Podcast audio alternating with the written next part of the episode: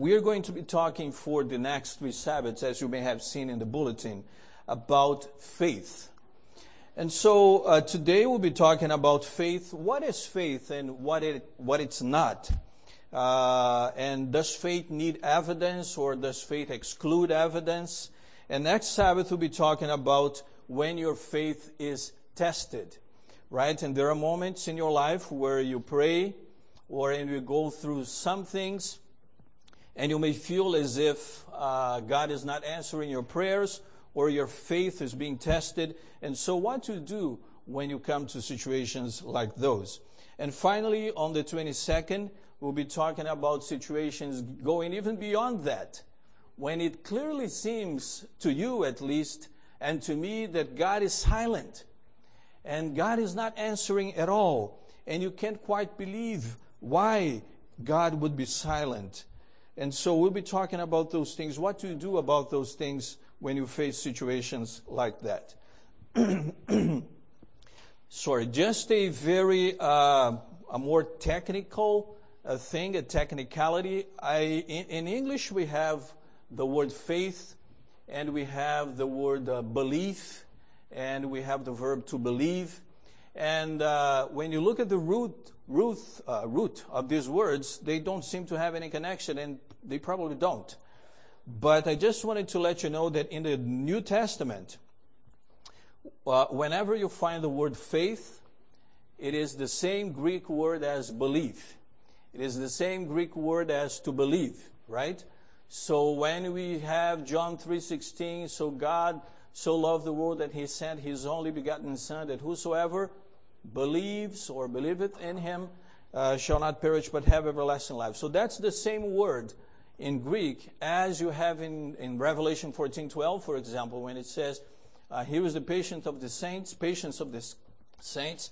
Here are those who keep the commandments of God and have the faith of Jesus, the, the faith of Jesus." So it's, it's the same word for faith and for belief, for any uh, word connected to the verb to believe as well. So just keep that in mind as we go through these messages here. So before we start, let's pray and ask for God's direction. Please bow your heads.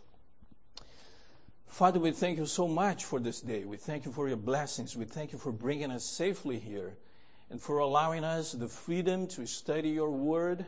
And hopefully, may we leave this place today, Lord, feeling uh, fed, being uh, uh, hopeful, and not, Lord, hopeless. That your word may give us the reason for why we came here this morning. May we leave this place feeling blessed and encouraged to have our place, our faith placed in you, with the assurance that you are taking care of each and every one of us. I ask, Lord, that you may bless every worshiper here, that the message will, will speak to our needs, and be with me, use me as your instrument May you hide my humanity behind the cross of Jesus Christ. And may Jesus Christ be lifted up and praised and glorified in everything that will be said here this morning. I ask you these blessings in the precious name of Jesus Christ. Amen. I read the story the other day of, uh, of a young girl, and I think this story will help us uh, understand one of the basic principles about faith in the Bible. So this young girl, she, she was not accustomed to traveling. And she was on this train trip. And they were going all across uh, the country for a, a vast geographical region. And as she was sitting here looking out the window, from where she was sitting, she would see from time to time a large body of water. So this train was actually going to have to cross two branches of a river and a few large streams. And so from where she was sitting here, she was looking out, she would see that large body of water, she would be afraid. And every time she would see the water uh, away, she would be afraid, thinking, well, we're going to dive into the water, we're going to sink into the water. And lo and behold, as they would come closer to the water, she would look out and she would be able then to see a bridge that was uh, providing a way for them to cross over. Now, this happened a couple times. Two or three times she would see the body of water, would be afraid, and then closer she would see the bridge. To the point where she leaned back and relaxed and uh, had a long breath of relief. And then she said, Well, someone has put out bridges for us. That's good. And so she relaxed and went for the remainder of the trip without, with, with no further concerns about their safety in the water when crossing the water. Now, there is a lesson there. And uh, for some reason, that girl was able to trust whoever had put those bridges out there. And even though she didn't know what was going to come next, even though she had no idea what lay ahead in the trip, she was able to put her trust in someone, whoever that person or persons were, that had placed the bridges out there to allow them to cross the rivers. Now, she was not sure whether or not, she couldn't be really sure whether or not there would be, there would be other bridges ahead, but she was confident that whoever did that job along the way up to that point might as well have made a complete job and going out and putting bridges all the way to the end of the trip. There's a lesson there, and keep this story in the back of your mind because even though she didn't know anything about the future, she had enough evidence in the past that would give her safety and security for the journey ahead. And I think this has a lesson for us when we think about faith. Because what is faith? What is the Christian faith? What is saving faith? You know, Christianity is one of the religions, there may be others, but many religions do not have this concept of faith in terms at least of salvation. But Christianity is recognized as a religion of faith. And many times you hear people say, well, the Christian faith says so and so. The Christian faith is like this. The Christian faith is like that. So what is this faith? If you were to ask a non-Christian what they think about faith, about the Christian faith, they might come up with all different answers. But one of them would certainly be, well, faith is something that Christians hold on to. Even though science may come up with a different answer, even though uh, research may say so and so, they still choose to hold on to something that they call faith. So it's like this mystical belief. It's something like an opinion that Christians have about things that apparently do not line up with science, apparently do not line up with common sense. And so they hold on to these beliefs that no one has other than them. So this may be the way some people look at faith when they talk about Christianity. But then we could go beyond and ask, what do you think about the Christian faith? What is faith to you? Are we as Christians, are Christians in general absolutely convicted of what faith is actually? You see, it is so interesting because when the gospel is preached, and we preach the message of Jesus Christ, and we say that Jesus is coming, and that Jesus died to save you from your sins, and Jesus is offering this salvation to you, many people upon hearing this will say, What must I do then? And we see this in the Bible. You may remember the Philippian jailer when uh, Paul and Silas were there in prison and they were singing at midnight and then God displayed his power, and there was an earthquake, and all the shackles and chains were loosened. And the jailer was, was fearful that he was going to be uh, held accountable for that, and he was just about to commit suicide. When Paul said, No, don't do that to yourself because we're all here. And in the conversation that ensued, Paul preached the gospel, and the jailer said this What must I do to be saved? And so there must be something I have to do. There must be something I have to perform so that I can be saved. And Paul's answer was what? Believe. Believe. That's what you must do. Do you remember the, the, the one man that we uh, normally call the rich young ruler? And this was a man who was very well educated. He was still young and he came to Jesus. And what was his question to Jesus? Master, what good deeds, what good works shall I do to have everlasting life? What must I do? How much should I perform to have everlasting life? And Jesus says, you must believe. And when Peter was preaching there on the day of Pentecost, and more than three baptisms, 3,000 baptisms took place. Peter is preaching, and at the end of the sermon, he's appealing to them. And what does the Bible say was their question? They said, Men and brethren, what shall we do? And Peter says, Repent, believe, and you will be saved. And so it sounds awkward because non Christians may think of the Christian faith as an opinion that Christians have. And when they are conf- confronted with the reality of salvation and accepting Jesus, they will say, But what must I do? There must be something I need to do to be able to earn salvation. But we Christians say, No, salvation is by grace, through faith alone. That's what Paul says in Ephesians 2 8 and 9. It is by grace through faith. And so God provides the grace part of it. It's not in us, it is God's gracious gift of salvation in Jesus Christ. And then we are expected to have faith. And I would contend that faith is also a gift. I think the Bible shows that. But we must have this faith that takes possession of this offer of salvation in Jesus Christ. Now, does the Christian faith then exclude reasoning? Does faith exclude good reasoning? And what is the nature of this faith? Because if non Christians think that faith is like this opinion that Christians have, or this kind of stubbornness that they hold on to, even though everything else shows the opposite, what is the nature of this Christian faith?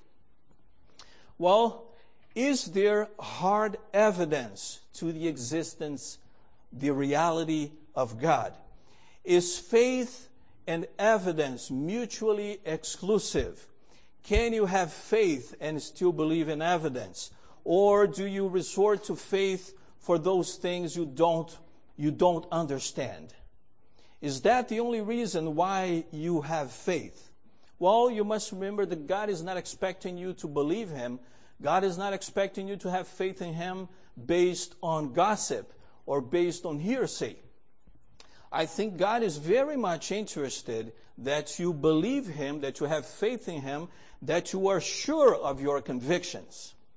And so maybe I can tell you some things that faith is not to begin with. Well, faith, faith is not information that you acquire.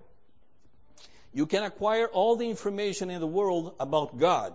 You can get all the information you can possibly get from reading the Bible or from listening to messages or from reading books, but that doesn't mean that you have faith. I know a being, and you know this being too very well, and we, we don't want anything to do with him, but we know that he had a lot of information, a, a, lot of knowledge about God. This is a being that used to be a holy angel of God that had access to the throne of God, that walked in the midst of uh, of fiery stones. And this being had all the information about God's character and about God's behavior and had all the information about the structuring heaven. He had all the knowledge. But that knowledge didn't help him because that doesn't mean that he had faith in God actually. Eventually, this angel became Satan. And, and so Satan is, is the enemy. And with all the information he had, this was not good for him to have faith in God. And so, uh, faith is not necessarily having enough information. And some people will say, well, I need to have more information. I need to acquire more knowledge so that finally I can decide on having faith in God. It's not so much about acquiring knowledge. It is about what you are going to do with that knowledge. It is about what you're going to decide up, uh, upon having acquired that knowledge. Remember, I said that the word faith and believe and belief uh, come from the same Greek word, right? It's the same exact Greek word and its variations. Uh, in the book of James, chapter 219, James says, Do you believe? Well, even the demons believe and they tremble, they shudder. And so this word believe is the same word as the one we find in John 3:16. And this is just, just to show that having faith is not based on the knowledge you may have acquired, but it's based on what you do with that knowledge. Do you think that uh, we need faith only for these days?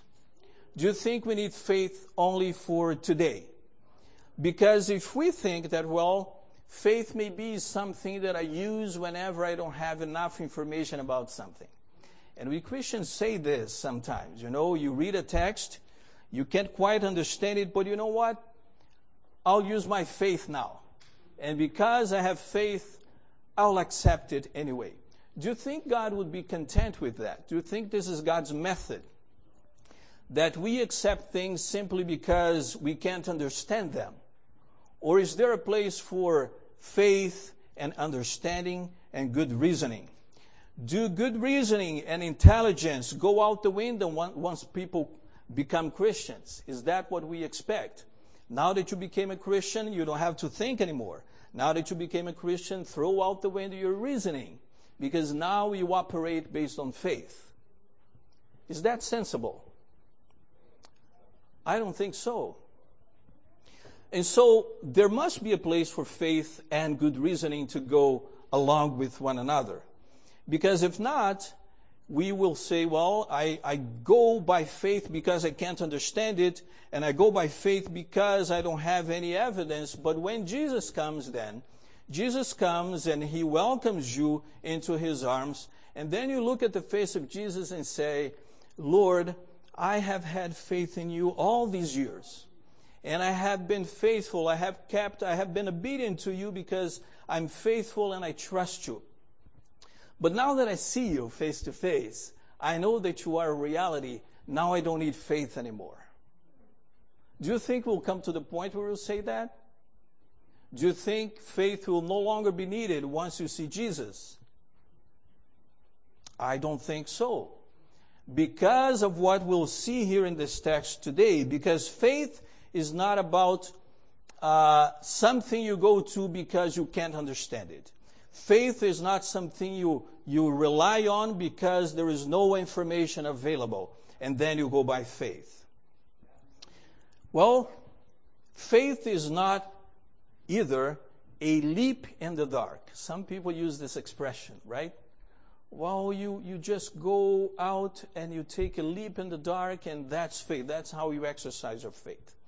And so people have studied, you know, the seismic movements, they have studied volcanoes, eruptions, and uh, even though scientists and technicians may not be prophets, I think they can pretty much predict if a volcano is going to erupt or not. And so people who live around the volcano area, not too far from it, they are warned and advised to evacuate and to leave their homes and to go away. But someone will then say, no, I have faith right? I go against all the evidence because I have faith and I know that God will protect me. Is that sensible? Is that what a Christian is expected to do? Is that the nature of Christian faith? No, it's not. So faith is not a leap in the dark. That you go against all odds because you have faith. Faith is reasonable. And faith is not also a supplement to information or a supplement to knowledge.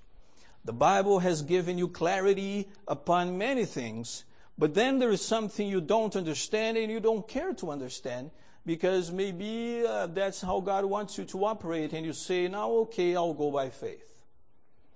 Now, we don't have to guess much because the Bible is very clear in its definition of what faith is. And so let's go back to Hebrews chapter 11. Hebrews chapter 11 and uh, we'll read verses 1 and then verse 3. Now, there is this very clear definition of what faith is in this text. And so, Hebrews chapter 11, verse 1. And I'm reading from the New King James Version. It says, Now faith is the substance of things hoped for, the evidence of things not seen. So there is a component, component of evidence in faith. Faith is the substance of things hoped for and the evidence of things not seen. So faith and evidence must go hand in hand because faith is the evidence of things hoped for. And then verse 3 says, you know, because before I read it, because we might say, like I said before, oh, I may not understand it, uh, and I don't care to understand because I can use my faith. Right? I don't need to spend time praying about it or spend time reading it more carefully or asking God direction. I just go, this, this is the opportunity for me to use my faith. But look at what the Bible says now in verse 3. By faith, we what? We understand that the worlds were framed by the word of God so that the things which are seen were not made of things which are visible. And so faith is what allows you to understand things. So faith has a component of evidence. Faith has a good component of understanding, of reasoning, of intelligence. And that's why we're calling this series an intelligent faith. Because we want to make sure that we are having faith according to what the Bible says. That our faith is exactly what this, this chapter is saying, is exactly what the Bible says. That faith is the substance of things hoped for and the evidence of things not seen. seen. And it is by faith that we understand things. Now, I was not there when God created the universe. I was not there, not even when God, God created this planet. I was not there when God created Adam and Eve. But the testimony of Scripture allows me to understand that things were so and allow me to understand that God is the creator because of the testimony of Scripture. And so my faith helps me understand these things. Let me give you an example. Uh, remember the story of the girl, and this one, uh, it's pretty similar to that story. Uh, not too long ago, we had an election here in Canada, right? And we voted for uh, MPs. when someone is running for public office, right, and they become a candidate, and, and you were going to choose among those candidates, now, you choose one based on the evidence that the person has given you, either because of what they say, because of their words, or because of their past actions. And you look at that, you look at that evidence, and you say, this person has displayed the moral character, this person has displayed uh, the values that I believe are important, and then that person is going to earn my vote. Now, you don't know what's going to happen. Do you have any guarantee that that person, if elected, is going to follow up with all those promises? Do you have any, any guarantee that if elected, that person is going to display the same moral fiber and, and character that they displayed before? No. But you make a decision, and I want you to keep this in mind. You make a conscious decision. You are intentional in saying, I'm going to believe that this person is going to do going forward what they have already done in the past. That they will continue to have this character that they had in the past. And so this is what the Bible is telling us about in Hebrews chapter 11, 1. That we have the testimony of scripture. That we have the word of God showing us what kind of God he is showing us how powerful He is. And against the testimony of Scripture, we decide to place our faith in Him based on all the evidence that the Bible has given you. Do you remember the story of the two disciples that were on their way to uh, on their way home in the town of Emmaus? And these two disciples, they are not mentioned by name, and uh, they were probably not two of the most prominent of Jesus' disciples. But they're leaving Jerusalem and going home, and they're still uh, sorrowful, they're still disheartened, and thinking of all those things that had just transpired, and how Jesus was crucified, his trial, and his crucifixion, and his death, and they're, they're hopeless, sad going back home. Little did they know that Jesus was already alive. Jesus had already returned to life. And Jesus joins them. And Jesus is walking along with them. Now, think about this. Had Jesus appeared to them in, in all his glory and majesty, right? And do you think that they would have identified that being as Jesus? They would have, wouldn't they? They would look at and say, Oh, here is the Savior. He is indeed alive. But Jesus appeared as someone common, and, and in a certain way, he disguised his, his glory. And he continued to walk along with them. Now, the Bible says, the Bible says in 2 Corinthians 11 14, that even Satan can transform himself in an angel of light. And so Satan could have appeared along with those men as an angel of light, and they would look and say, Here is a Savior, he is indeed alive. So Jesus decided to appear as someone common and walking along with them. And what did Jesus do along the journey? He listened to the conversation. He asked, What are you talking about? And they said, What are you talking about? Uh, from what planet do you come? Ha- haven't you heard about the things that have just happened here in Jerusalem? And Jesus said, uh, it, it was necessary that these things happen to the Son of God. Then the Bible says that Jesus expounded to them the scriptures. Beginning with Moses and going through the prophets, he showed to them everything that the Bible talked about himself. How he was the Lamb of God, how he was supposed to be the Messiah, and how he was supposed to die on the cross to offer salvation to us. And then the Bible says that after this explanation, after we call today this Bible study, after the Bible study that Jesus gives, once they enter uh, inside their home, they recognize Jesus. And then they say this It is Him. Wasn't our heart, uh, didn't our hearts burn? Burn along the way as He was talking to us. And so Jesus didn't care to appear as an angel of glory or as the king of glory that, that he is. Jesus appeared as a common man and Jesus taught them the scriptures. Jesus gave them a good Bible study. Jesus gave them, I would say, a perfect Bible study that I would never be able to give one like. And Jesus was going through all the evidence in scripture. I imagine that he was talking about Adam and Eve and how they fell. And even though they were warned that they would die, Jesus, God came in the person of Jesus, but God came and said, uh, I will offer you a second chance.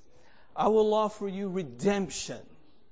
And then Jesus continues to talk to those two disciples, and I imagine that Jesus talked about how he offered salvation to his people along the way, how Jesus himself delivered his people from Egypt and opened the way in the Red Sea that they could cross on dry land while the Egyptians all perished. And I imagine that Jesus was talking to them and talking about how, how the people of Israel were delivered, how God gave his prophets visions, visions that would predict the safety and security and the restoration of the people of Israel in the future. I imagine Jesus talking to them about the dreams that Daniel had and how those dreams pointed, and the, the, the, dream that Nebuchadnezzar had as well, how those dreams pointed to a time in the future where Jesus would be coming back and establishing his kingdom.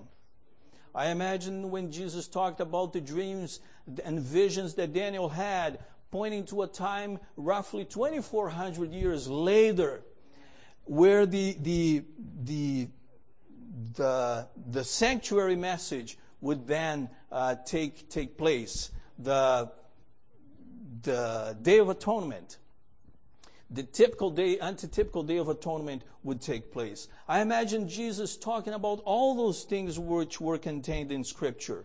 And I imagine Jesus finishing talking about the coming of Jesus in saying that it was necessary that the Lamb of God would come and offer his life a ransom for everyone who believes.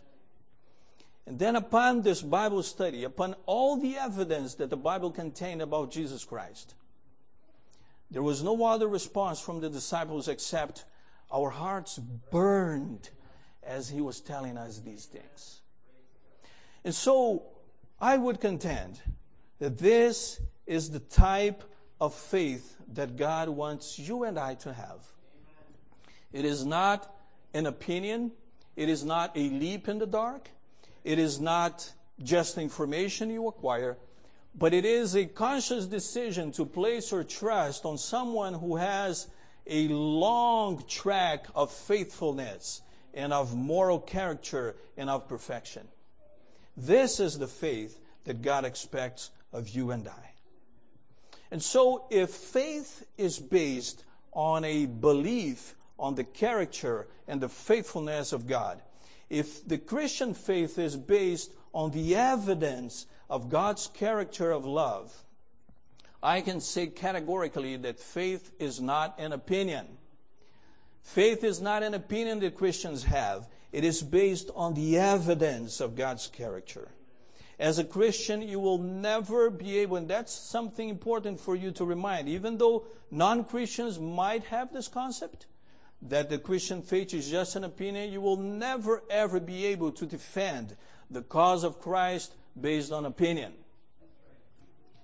Your opinion may be a good one, but you might as well keep it to yourself because what really matters is the evidence of God's character as displayed in the Bible. Opinions, feelings, emotions, instinct, they are not the basis of the Christian faith. The saving faith is a conscious, deliberate, intentional placing of one's trust in Jesus Christ based on all the evidence that He has given you. This saving faith is like a transaction by which you receive Jesus and you join Him in a covenant relationship. Faith, what does Hebrews 11.1 say? Faith is the substance. Think about this word for a second. Substance. When you say substance, you think about maybe the essence of something. But where does the word substance come from? It is sub, sub, underneath, under, stance, right? Something you stand upon. And this is the, the essence of what faith is. Faith is like this platform upon which the Christian stands. And this platform upon which the Christian stands is what the rest of the verse says is all the evidence, all the evidence that the Bible has provided to you. And so this is what faith is. It is the substance where the Christian stands. It is this, the underlying layer on which the Christian will stand and will be firmly grounded. And it's all the evidence that one can collect about that all the evidence that has been provided about the character of God. And why has God provided all this substance, all this evidence? Well, I was talking about Jesus giving a Bible study, and uh, I would say this is why. This is why we as Seventh day Adventist Christians, we are intentional in giving Bible studies to people, right? Uh, at least this should be the reason. We do not give Bible studies, or we should not give Bible studies because we want to fill people's head with knowledge, right? So that later on we can call them in and, and, and make them write a test and see if they do well in the test, we're going to admit them into church membership. This should not be the reason. We are given Bible studies because, like Jesus, we want to provide them with plenty evidence that they will be able to make a decision of placing their faith in Jesus Christ as their Savior based on the evidence that God has provided. God's desire is that through the testimony of Scripture, through unquestionable evidence, one will be willing to say, Lord, based on the evidence of your person and power, based on the evidence of your love and care, based on the evidence that you did not abandon us to our own sinfulness, based on everything you have done, but above all else, based on who you are. Lord, there is no other person across this entire universe on whom I am willing to place my faith. And after all this evidence, Lord, I understand that you would never ask me to make a leap in the dark. I understand, Lord, that you want me to trust your word and the plain evidence of your love. And I hope this is the kind of faith that you'll be willing to ask God today to, to help you have. You'll be willing to ask the Lord, Lord, this is my prayer. And uh, maybe you have been already provided plenty evidence in Scripture. May have you, maybe you have already been around the gospel for a while and you have seen plenty evidence. And uh, maybe uh, there isn't any more evidence you need to make this decision of placing your faith and accepting Jesus as your Savior. Because this is why God provided the scripture for. And I pray that today you'll make this decision of saying, Lord, I do see the evidence. I don't want to wrestle against it, but rather I want to give my heart to you and be faithful and place my faith in you, the only one who can provide me with such evidence and the one who has given his life for me. One might still ask, but what about the relationship between prayer and faith? And what about when our te- faith are tested? Uh, we'll be talking about that next week. But for now, I pray that during this week you may meditate upon this and understand the true meaning of faith in the Bible. And understand that God would never ask you to do something that He hasn't provided you a good reason for. And this is the evidence you can find here in Scripture. And I pray that you'll take advantage of that today. May God bless you.